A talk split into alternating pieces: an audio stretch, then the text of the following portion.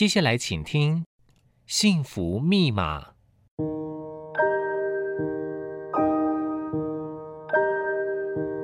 物质的拥有只能带来短暂的快乐，内心的自在跟宁静才是值得追寻的幸福。让我们一起来解开幸福的密码。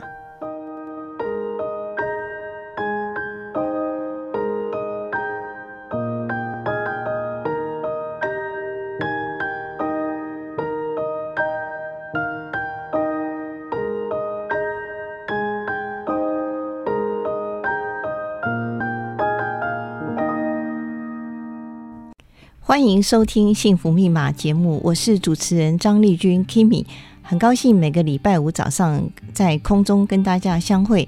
那我们每一次都会邀请到一位特别的来宾来分享他精彩的生命故事。我们今天的来宾也非常的特别，他是一位摄影师，那现在也是纪录片的导演。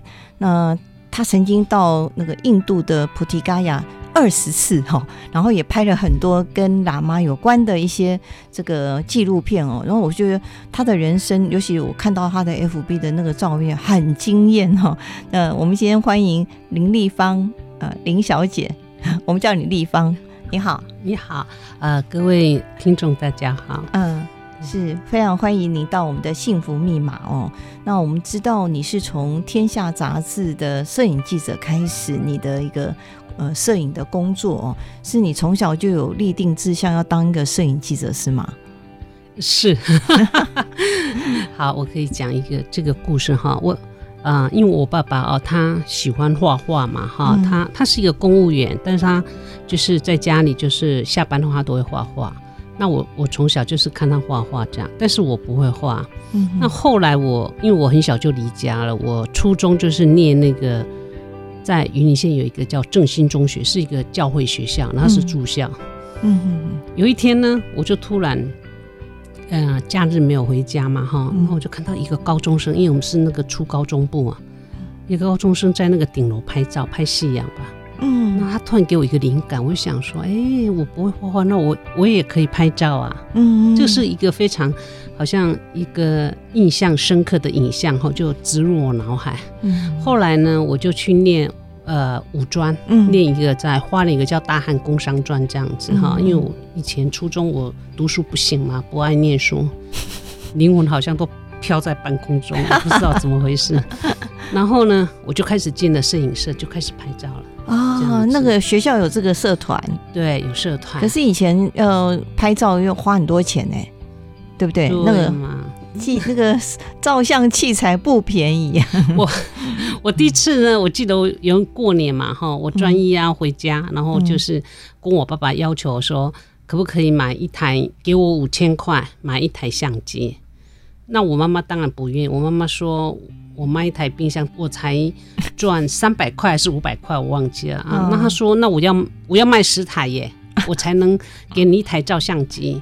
那反正那我就哭啊！嗯、后来到最后呢，就是一人一半，嗯、我就是用我的零用钱啊、压岁钱，我付一半，那、嗯、我爸爸帮我付一半，嗯、然后就第一台的富士相机嘛，哈、嗯，然后就开始我的拍照。嗯，我觉得那个时候，呃，拍摄影对我来说它有一个陪伴呐、啊。嗯嗯嗯，因为我嗯，我功课也是不好嘛，嗯、念那个什么财税科，嗯，都完全没兴趣的哦。对，然后就。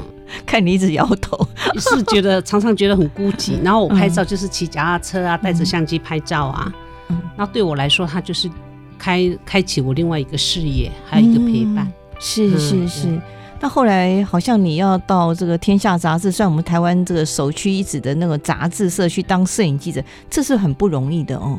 那你能够进到《天下》杂志也是呃很棒的一个经验。听说你还先去算个命是，然后他叫你去最大的一家那个杂志社就去投履历，这样。对对，这个这是一个传奇故事。嗯、现在想想还是很传奇。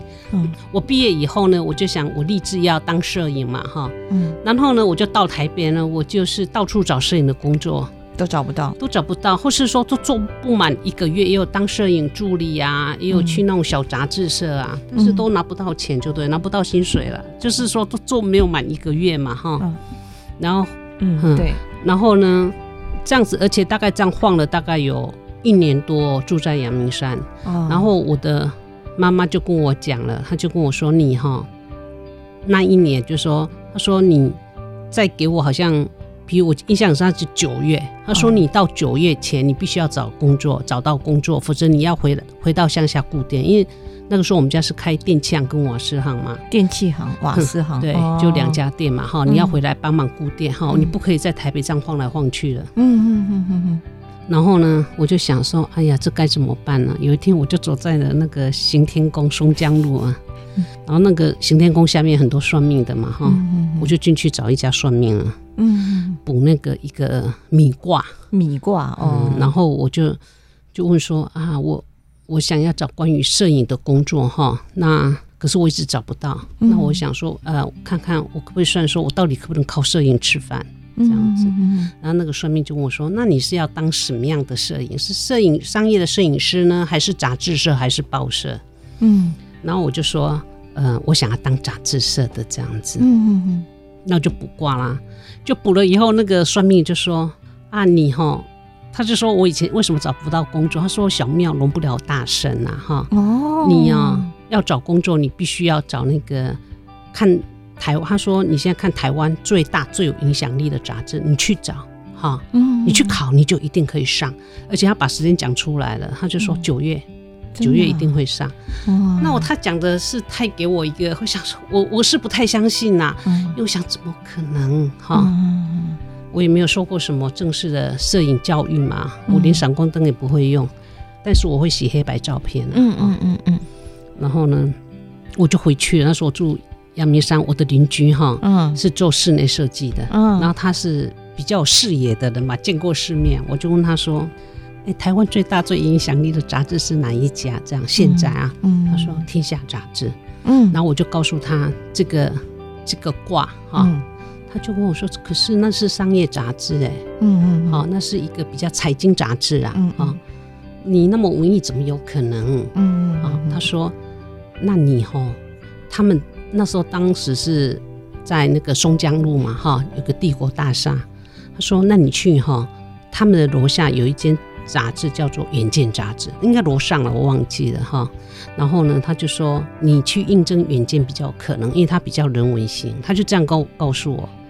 那我就，我那时候也不懂得要先打电话投投履历表什么，因为从乡下来的嘛，真的很、嗯、很呆哈。嗯嗯。然后呢，我就拿了我的作品集，嗯、就是自己那个洗的拍的照片，然后洗的黑白照片放大的这样子，嗯。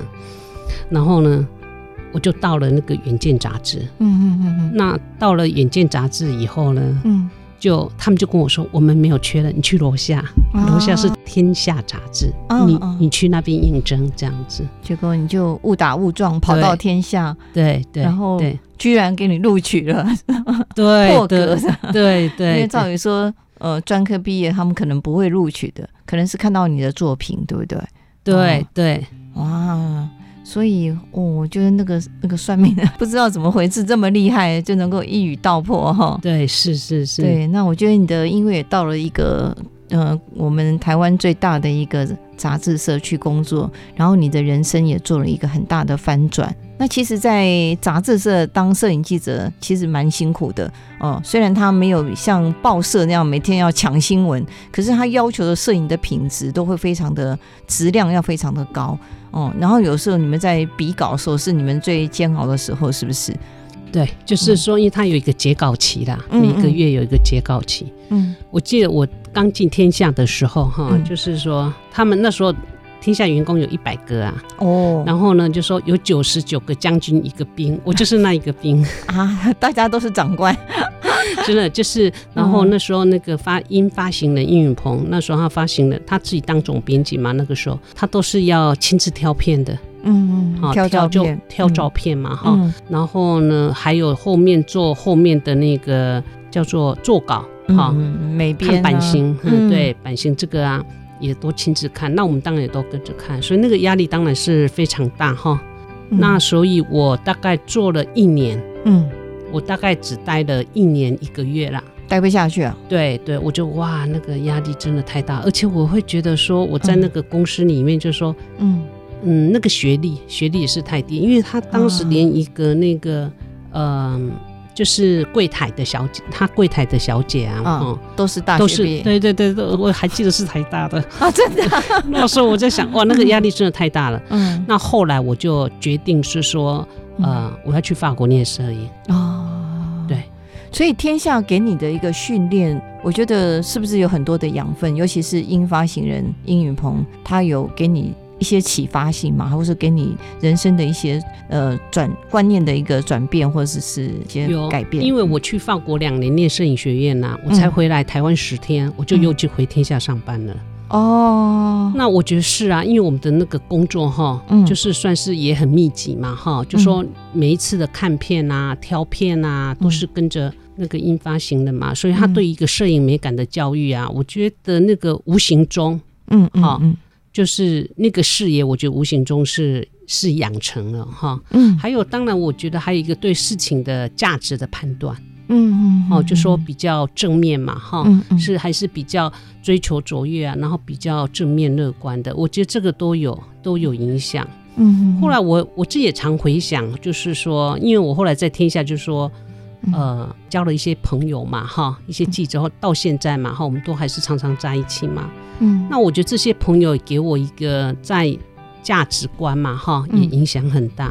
嗯，哦，价值观就是记者给你的一个价值观，对，就是说你的，就说就是在思考啊，比较正面跟乐观，嗯，比较积极。是是，我觉得这个是比较影响比较大的。有时候就说你跟。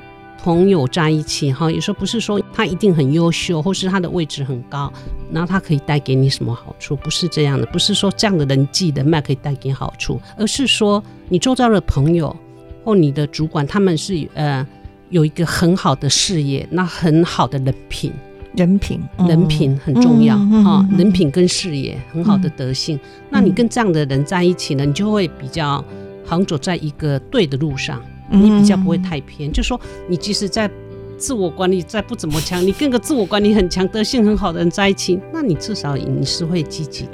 嗯嗯，就是这种耳濡目染的。对，这是我年纪大以后，我比较我的体会是这样子。对，嗯、就说环境影响很大。嗯，嗯，所以你是很幸运，在一个。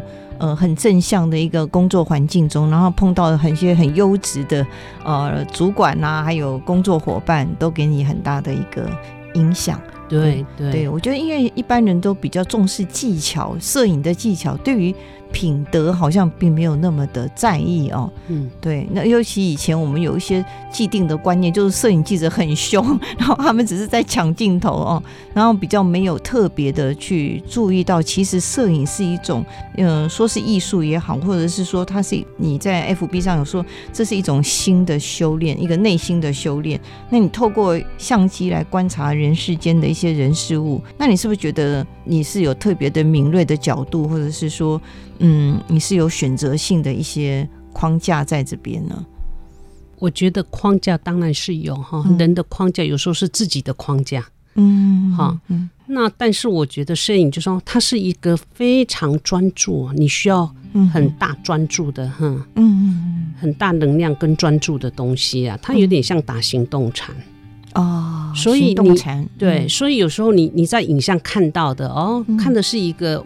好像是别人的故事，或是这个外在的影像，嗯，但是你看到都是自己心，你内，内心的反射。对对。啊，你的安定，你的焦虑，嗯，你的保守，你的框架，你都在那个影像里面看到了，感受到了，真的，因为你在，嗯，这时候，你常常想，你要不要右一点，你要不要这样，或是你要不要选择个选择那个，嗯，那都其实都呈现你自己内心你自己的价值跟跟框架，嗯。你是后来才有这个体悟，年纪大以后才有这种体悟。年纪轻的时候不懂，就年纪轻的时候一直追求卓越跟追求美丽，呃，追求那种呃呃漂亮或者质感，或者是那个摄影的一种对对艺术成就了。对，就是一直要那个。怕输嘛，要赢，这样 无论如何要拿到最好的，这些都是您年纪大了以后比较有的体会。嗯，所以你的一个摄影风格也是随着你的年纪有很大的一个变化吗？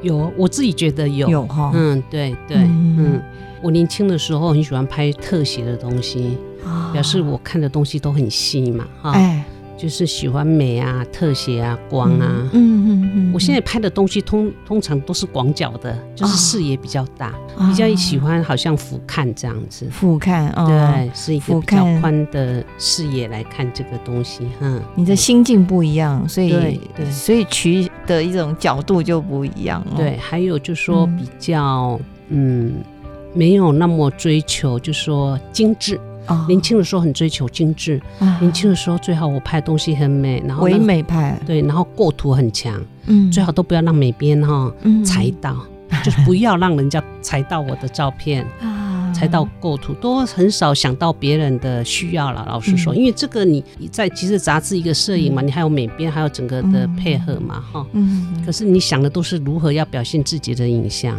嗯，现在因为自从拍纪录片以后，你是跟很多人合作的嘛，哈，现在想的都是觉得，嗯，就是比较宽容一点，嗯，嗯，如何给别人的需要，是是是，对，这是很很大的一个转变，好像你很早以前就开始开个人的摄影展是？是我从那个法国，嗯，念摄影回来，嗯，呃，就是开了一个展览，对，就第一次在那个台北开展览，嗯。嗯那主题的呈现是，我记得是告别童年，告别童年啊啊啊！对，因为我想，那你都有一些呃童年的记忆跟印象嘛？因为告别童年，我记得那影像是因为我特别喜欢拍小孩啊，所以我就将我比如说很年轻时候啊，在台湾拍的一些小孩子的嗯的影像嘛哈，还有我在法国拍的，还有我去非洲旅行的时候拍的一些非洲小，就是以小孩的。的那个为主题哈，嗯嗯嗯、然后做了一个展览。那我在想，那个展览告别童年，也是应该有一点是跟我自己，就说，因为我已经三十岁了，嗯、我会觉得我好像也有一种告别，我要人生又到另外一个阶段了。哦，我觉得，嗯，当时也有这个心境，是是。对我记得以前呢，因为我也在新闻界工作，我知道摄影记者是非常辛苦的。然后，因为我们常常是有目的性的去拍一些照片，那那种体力的耗费是非常大，有时候要等一张照片要等很久。那你在那样的一个工作环境中，你的呃身心灵是如何去呃 support，让不至于太 太太没有办法撑胜任这样的一个工作？因为大部分都是男性那时候的工作，摄影工作。我觉得我当摄影记者的时候啊，的确是的，他在体力、心力上都是一个很大的的考验呐，哈，嗯嗯，呃，我很容易焦虑，容易焦虑，嗯，那个时候非常容易焦虑，因为你都常，因为常常就是一直想如何拿到好照片嘛，拍到好照片，但是不懂得说如何在要安定自己的心，跟如何专注。就说一直往外求嘛，哈，比较不懂得安定自己的内在，因为这个应该要是一起的，要内外平衡才有办法。嗯，年轻的时候不懂，嗯，所以非常的焦虑，嗯，啊，所以我觉得就是一种，呃，有人说我们是一种向内。追寻的一种历程。如果人生呢，如果你能够懂得向内去看，呃，去觉察，或者向内去观察，你的一些呃外在的一种表现就会完全不同。那我觉得立方，你可能就是从呃在外的追求，慢慢的收回来，变成一种内心的一种。旅程这样，那刚刚有跟我们提到，他从《天下》杂志担任记者，后来又到法国去学摄影，然后又开展，他得了很多次的奖哦，那是一个真的很优秀。那因为他刚刚有提到，他过去是比较追求精致完美，那其实他不理解，其实很多都是内在的表现。可是到了人生的一个转弯，我觉得他做了一个很大的突破，可能跟你去印度。菩提伽亚那边是有很大的关联性嘛？是不是可以跟我们分享这一段的历程？我三十五岁哈，第一次到那个印度去旅行嘛，嗯、然后就到了菩提伽亚。嗯，那我到了菩提伽亚，就是看到那个喇嘛做大礼拜哈，嗯，我非常的震撼，因为他们就是非常的五体投地，对，然后很专注嘛哈，嗯、然后那种震撼就是，然后我就开始拍了。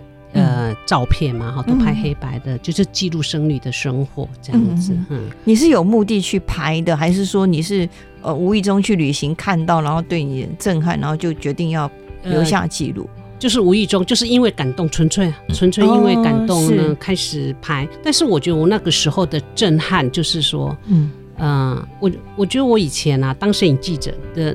就是因为很拼嘛，哈，就说你常常只有看到那个山头嘛，嗯，好，然后呢，你看不到遍地的金翅嘛，对，那就一路杀过去，杀到底这样子啊，杀到山顶啊，感觉一定要嗯。攻顶，对对对。都是这个样子的嘛，哈，嗯，那而且我心里想，也只有这一条路，没有别的路了。我我在想，我的人生只有这一条路，嗯嗯。然后我看到那个喇嘛他们做大礼拜啊，突然让我感觉到说，嗯，人生命有很多不同形态，这不是唯一的一条路，嗯。嗯。原来人家很多其他的选择，嗯，他也是可以过得很好，嗯，好，就是那个生命也还是很。很勇猛精进就对了，对对对，不是那个勇猛精进很震撼我了，嗯哼，那我就开始呃，就是开始拍照嘛，哈，嗯嗯，那拍了以后，我觉得我做纪录片有一个很大的转捩了，哈，嗯嗯，就是说呃，那个时候我记得在那个天下做一个三一九乡。嗯，三百一十九乡就是特辑台湾三一九，那我就当那个摄影的那个召集的嘛，哈、嗯。可是，在之前我其实是调到那个调到那个康健杂志，它还有一本杂志叫康健杂志，去当摄影主管嘛。然后那时候我那一年刚好到了菩提盖亚过年的时候，我就跟佛陀许愿说：“哎呀，听说天下要做三一九乡的特辑，我很想拍，我很想要，好像。”走过台湾的土地这样子，然后啊，请佛陀哈赐给我，就说给我这个机会这样。嗯，如果我这样许愿，我一回去呢，那个印发行的就把我从康健 调回，才一回去上班，他就把我调回天下要做这个做这个专辑了这样。然后我就很认真，因为那个是一个很大的 project，找了我们自己的摄影好像有四五个嘛，哈，四个吧。然后外面的特约摄影有二十几个，那我就当那个摄影的总。对，总召集，然后就要分配说每个人拍什么拍什么的，然后还有那个要抢在雨季前结束啊，又有那个战略这样子。但是我是唯一不会骑摩托车也不会开车的，只会骑脚踏车。然后而且可是，然后我还要拍一个范本，因为否则太多了，要统一风格嘛，要有一个范本嘛。你要给人家看到一个那个，对对，像 demo。然后我就反正我就只能拼了老命这样子啊。然后后来我记得有一次那个。其他的记者啊，在看片的时候，在挑片的时候，他们讲说快疯掉了，每个礼拜都要出差，大家都累垮了，就快疯掉。然后其实我是拍最多的人，可是我一句话都不敢讲，因为我想这是我自己求来的，不可以抱怨。然后后来那个专刊做完了以后呢，就说有很顺利如期的完成。可是我觉得我看到我自己的一个底线啊，我就想说，我拼了老命。做的东西、拍的东西就是这样，就是好像我感觉我已经撞南墙了，到一个极限了。哦、我我觉得最好就是这样了，最好就不可能再比这个。对，我当时的心情是这样。嗯，然后那个时候我已经开始不是在，已经去印度两两次了嘛，哈，都有开始正记录那个僧侣的生活了。然后那时候我自己就下一个决定，我要拍纪录片。我要转做纪录片，嗯，所以我就辞职了，然后呢去考了研究所，哦，去考那个台湾艺术大学的应用媒体研究所。他当时有个电影组的，是是是，然后我就练一般生这样子，嗯，从基础来的哦。对，那当时的人，当时我的周遭的人呐，哈，就是大家都是很不赞成，就是这件事情很疯狂，嗯，有很稳定的工作你不要，然后去去做，对，你要把工作。对，工作辞掉哈，嗯、然后去念着，大家都觉得说这个太疯狂了这样子，可是他们想说，我应该不会考上，他在想，因为我英文不好，他们想我应该不会考上这样子，可是反正后来还是。你法文很好，不是因为他是因为他要有一个最低门槛英文，英文，但是那你留学了嘛，应该稍微 OK 了啦。然后那个时候反正。嗯，因为我的那个分数，那时候要考那个研究所，他还需要做一个短片嘛，所以我有去印度拍一个短片，反正后来还是考上了。嗯，然后有一天我记得，我就刚去上课的时候很认真，一大早，比如十点的课，我九点就到了，然后遇到我们所长，我们所长说：“立芳，你为什么这么早来？”我就说：“因为我要准备上课啊，嗯，啊，怕迟到这样。”他就说：“你没有上班吗？你不用上班吗？”我说：“没有，我把工作辞掉了。”然后，然后那个所长就说：“立芳。” 我们研究所毕业的学生，我都不敢保证他可以进《天下》杂志。你竟然为了要练这个研究所，把工作辞掉，你不可以这样。你那你还是要回去接案子。然后我就后来我才又回去开始又接案子。还听很很听所长的话，嗯，我觉得他讲的也是就，就变成一种自由工作摄影工作者。对对对对，对，对，那也很好。那也很好对对对对，嗯，那你可不可以再谈一下，说你为什么会到菩提伽亚二十次？那中间的一些拍片的一些记录，你可不可以跟我们分享一下？我觉得哈，菩提伽亚对我来说真的是一个，嗯、我全世界去了很多国家嘛，哈，旅游啊、采访啊、工作啊，它有三十几个。但我觉得菩提伽亚就说是这个全世界我最爱的地方。为什么？就是我一到这个地方，好像我就我心就安定了。嗯，然后因为比如说我工作的时候在台湾，常常很焦虑，睡不好觉。我一到菩提伽就开始一直睡觉。没，我觉得我在菩提伽只做两件事情，就是睡觉跟做大礼拜。哦，就是我好像，嗯、呃，内心就是得到一个休息啊。嗯，嗯，然后我又我又看到一种勇猛精进。又慈悲的那种力量在那边了，就看到那种僧侣的生活这样子，哦、嗯，所以我就很爱。就说每一次我就是觉得说，还有在那边，你会觉得常常你在生活中，你就是有种学习，嗯，然后那样的学习比较是，嗯，不是教育方面的学习，不是，是无言的一种学习。对对，比如真的无言的老师，嗯，对，常常比如说你跟我跟佛陀，嗯，许愿说希望我可以。呃，去做那个三一九香嘛，就真的成真了，正成。可是我那时候就懂了，就说啊，原来愿力这件事，愿力是需要承担的。嗯，就说你愿有多大，力有多大，但你就是要承担。嗯，你就是在这个事情就没有人教你，可是你没有人来告诉你，可是你在这个过程中你就学会了这件事。原来愿力是承担这件事情。嗯，还有比如说我在做大礼拜的时候，我我觉得我也学会分享。嗯。就说，呃，因为我们常常好像分享，就是我们有什么东西要给别人家，我们常常也不好意思嘛，嗯、对不对？就是怕人好像不，就是不好意思分享这样就对。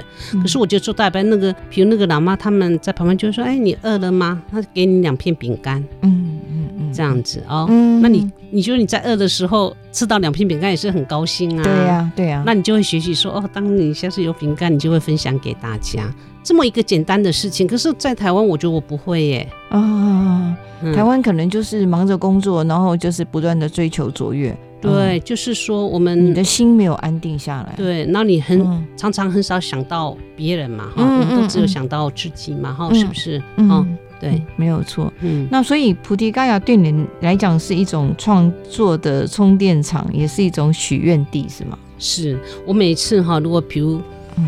去呃，在菩提伽，比如待了两个月、几个月，那我回到台湾又继续工作嘛，哈。嗯嗯。然后你工作拍一个纪录片，那你常常啊有很大的快要爆炸了，对。然后你内心有累积有很多的焦虑啊，或是什么负面的，对对对。那你总是要大扫除嘛，清扫。那我就觉得我就是去那个菩提伽亚大扫除，去做一个大扫除，心灵的大扫除跟充电。哦，然后每次都得到一个很圆满的一个，对对对、嗯，所以你也开始因为这样子，慢慢的去走上修行跟学佛吗？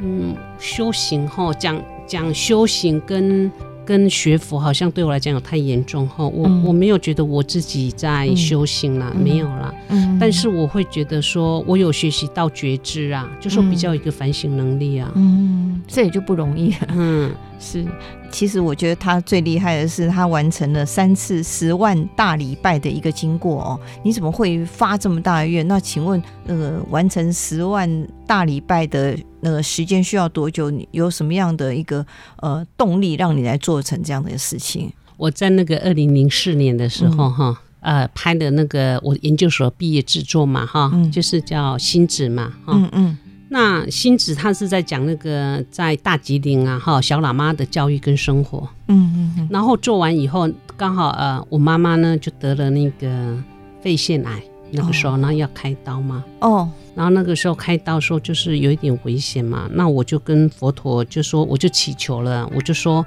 哎呀，如果哈妈妈开刀顺利的话，那我就去菩提盖亚做十万大礼拜。哦，第一次发愿了，对，哦、就帮妈妈祈福，嗯，对。那后来妈妈就顺利的开刀嘛，哈，开完刀，嗯、然后我就去了菩提盖亚做还愿，对，还愿就做了十万大礼拜，就花了多久的时间？大概花了三个月吧。哇！可是那个时候，我觉得我能做完成哈，嗯、是因为跟周遭的喇嘛有关。嗯，就说因为我在那一区呢的喇嘛，刚他们那时候是呃下密院的，就在南印度下密院的喇嘛嘛哈。嗯、然后那下密是当然在藏传佛教里面是一个非常好的那个佛学院嘛。嗯，那我是一个好像是一个比较外来者。嗯，因为都是喇嘛，那只有一个，就是说我是一般人嘛，嗯、而且我一个人从台湾来。嗯嗯嗯，所以好像周遭人都是我老师，每每天都有人盯着，然后他就教我要怎么做，怎么做，慢慢来。比如说，你第一天拜三下就好了，第一天要拜三下，不要间断。嗯、为什么呢？做大礼十万大礼拜不能间断，嗯、所以你第一天拜三下就好了。万一你中间生病了，嗯、你只要再拜三下，这样就好了。比如他们会这样教我啊，教我食物上你一定要，他说。你哈不要去吃从台湾带来的泡那个什么泡面、芝麻泡面啊，什么什么东西有没有？嗯、他说你要吃当地的东西，当地的蔬果。嗯、他说要接地气，接地气，这样才要接地气，那你这样才有力量。这样那有需要吃素吗？那边都是吃素。我第一次吃素，哦、我他没有一定要吃素，个人选择。嗯、但是我第一次是吃素的这样子，嗯，比如他们就是常常教你说哦慢一点慢一点，然后，嗯、但是因为我的长相有点像。藏人，他们是这样说的，有一点，有一点。他们说我刚开始的时候啊，嗯、呃，因为那个做那个在大佛塔嘛，哈、嗯，菩提伽，它大佛塔嘛，就说释迦牟尼成佛那个地方，嗯、然后它有一个很大的园区，那那时候大家都是在那边，每个人都会去借租借一个板子，那就固定在那个板子做大礼拜。嗯，然后呢，他们说那个板子放下，我当时我在弄板子的时候呢，他们以为我是西藏来的。为什么？因为我长的样子哦，所以然后他说，可是那个大礼拜一做下去的时候，就发现不是，这不是藏来，马上露馅。对。可是我觉得我做完十万大礼拜哈，真的对了，大家是自己真的都非常感动，因为他有一种好像我所有的身体跟心啊，真的是有一次的大排毒一样，嗯，好像。你就是重新来过了，这样，嗯，生命脱胎换骨了。对，就是生命重新来过。啊，嗯，有那种感觉，好像那我可以重新开始了，嗯，更有力量了。嗯，有，我觉得你的呃心力变得很强壮，因为否则，我觉得我之前都是比较好像容易焦虑啊，然后比较胆小啊，嗯，那因为你。经过三个月这样的训练，就身体就变得很强壮嘛，心不会瘦吗？这样这样子做，呃、有有瘦。有瘦，可是心力很强。对，就是、大概瘦了，我想瘦几公斤哈，嗯，瘦个五公斤六公斤是有是有，嗯，你就会觉得比较还有比较专注，嗯，那我觉得我第一次做十万大礼拜给我的感受最大收获是我的脊椎。因为你知道，我们当那个摄影记者要背很重的器材，然后脊椎都就是弯曲，然后对，嗯，有点驼背，对，然后感觉脊椎很脆弱的感觉。那我觉得我做那个十万大礼拜完以后啊，我感觉我我好像整个脊椎啊就变强壮了，哇！然后整个心力还有那个专注度，因为我们摄影当一个摄影啊，嗯，最重要就是需要专注，很需要专注。然后那个十万大礼拜的训练，就是说它是内心跟身体的平衡哦。因为有时候你你身体很好嘛，你精神想做，可是你的心不安分，你可能想出去逛一逛，喝奶茶干嘛，我就不想做。那有时候你的心觉得虽然想做，可是你的身体很疲累，你根本没有办法做。所以这两个都要到位才能一起。对，所以你就是一直必须要调节，说你的身体跟心灵啊是要平衡的，因为你一做是一做一整天嘛，如果你没有把它调到平，你很你很难。今天你要做八个小时、十个是不可能的。嗯，所以你最多可以做八个小时这样子。嗯，每一天都要做超这个小哦，八个是要的嘛，起码要做八个小时。对，因为我们那时候是早上、嗯、早上三点半起床，哇，四点就进大佛塔嘛，那一直做到了，比如说六点半吃早餐，吃早餐休息的超一个钟头，嗯，然后就开始做，要做到中午十一点。然后休息，然后下午两点呐，两点两点再进来再做，那可能做到五点半这样子一整天，每一天都是如此。哇，对，是大家一起还是你自己要看时钟这样子？呃，大家一起。他，嗯，我觉得菩提园非常有意思，它它像是它其实是一个生团，你知道吗？嗯，它是一个大道场，一个生团，嗯，从四面八方来的，嗯，可是。这个时间是大家都是这种作作息，可是没有人规定你吃早餐，大家吃早餐你要做大礼拜也没有人会管你啊。哈，可是你想休息，你想提早离开，也没有人管你。可是他那边好像有一种很强的能量，嗯，把你吸住。你只要进去，你就会跟着他的 他的这个 tempo tempo 走，真的真的这个这个频率，你就会跟。而且你，嗯、而且你必须进入这个频率才做得起来。真的，我后来我后来发现是这样，你就不用花力气，嗯、哦，是哦。否则如果你的频率跟别人不一样的话，嗯、你要很花力气。嗯嗯嗯嗯嗯，嗯我懂。那你我就觉得很好奇，你第一次做完十万次大礼拜是为了妈妈祈福，那后来两次你是有什么样的？后来我就我我就是尝到了这个甜头了，我就觉得说哇，这个大礼拜太厉害了。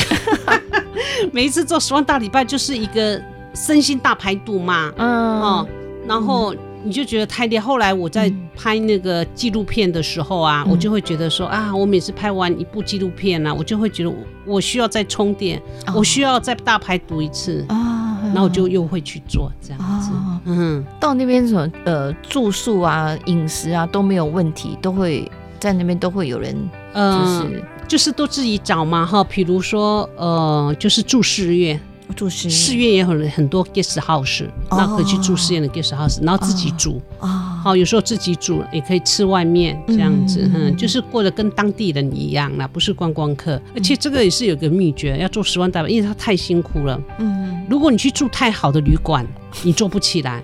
你有观光客嘛？你、嗯、你搭旅馆也很晚才开门嘛？哎呀，还有你环境很舒适嘛？可是坐弹簧床啊，对对对，太辛苦，你哪里拼得起来？你最好跟那一般的傻妈他们一样，嗯、他们是睡在他们也是做，要么不是，他们就是住一般的印度人家里，或是住在寺庙里面。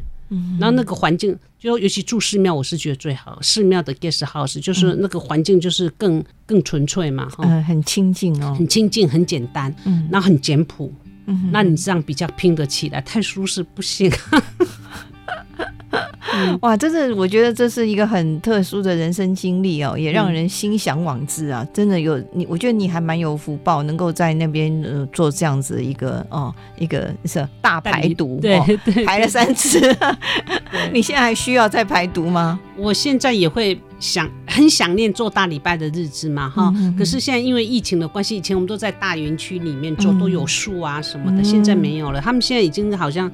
不能这样做。对对对，已经被呃赶到外面去了。外面的那种，那他那个环境就没有大埔园里面的环境好嘛？哎，嗯，所以就不一样。对，还有年纪大了，我们的那个膝盖什么没有那么好。我觉得体力上恐怕心力没有那么强了。做十万大礼的心力要很强。嗯、对啊，你说心力跟你的身体要平衡才能够做得起来。对，对不然真的心有余而力不足。对对。对不过我觉得也值得啦，一个人生能够去三次做十万大礼拜，我觉得很少有 一般人能够有这样的好姻缘哦。那后来你呃你在那边完成过几部的纪录片？嗯，我总共哈呃目前还还有一部还在手上嘛哈，不不算的话是四部，嗯对，四部纪录片。我第一部嗯。人生的第一部纪录片就是考研究所的嘛，哈，那个是毕业制作，那个是三十七岁出走影记，就是在菩提伽亚，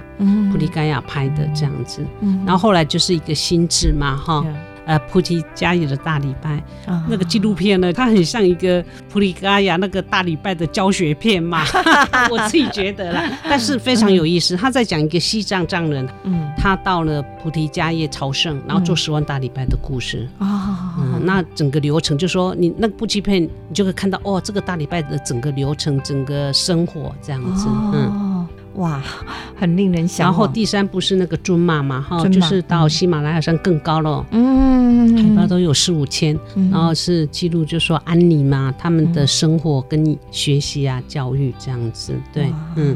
你都是做一些别人没有做过的事情哦，然后很有那种呃这种殊胜的因缘，真的很棒，而且也得了很多奖，真的很佩服我们立方哦，他呃做了很多人生的一个嗯特殊的一些经历哦，然后拍过这么多，在印度拍了四部纪录片。呃，光是这个尊马尊马，我和他们在喜马拉雅的一个夏天，就是二零一七最新的一种纪录片的一个作品哦。那他其实获得很多的奖项，包括台湾的女性影展并获得银奖，然后在三十五岁就得到金鼎奖的个人的摄影奖，所以他有非常多的一个得奖的一个记录。最其实我觉得他最感人的是，他非常的把自己放得很谦卑，然后在呃菩提伽亚这么的一个愿意融入在当地的，然后呃这样子的一个礼拜的一个过程，我觉得。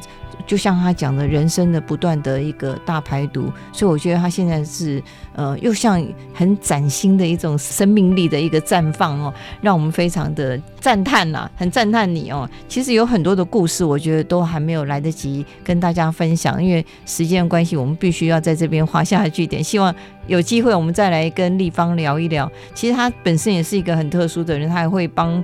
朋友用紫微斗数算算他的那个哈流年或八卦这这种算命的，我觉得他的生命就是一个呃像一部纪录片一样，就像你在拍别人一样，其实你自己就是一部纪录片，很值得大家细细的去体味，那真的很棒，谢谢你，那也谢谢听众朋友的收听，那我们下个礼拜同一时间在空中相会，谢谢谢谢丽芳，谢谢大家。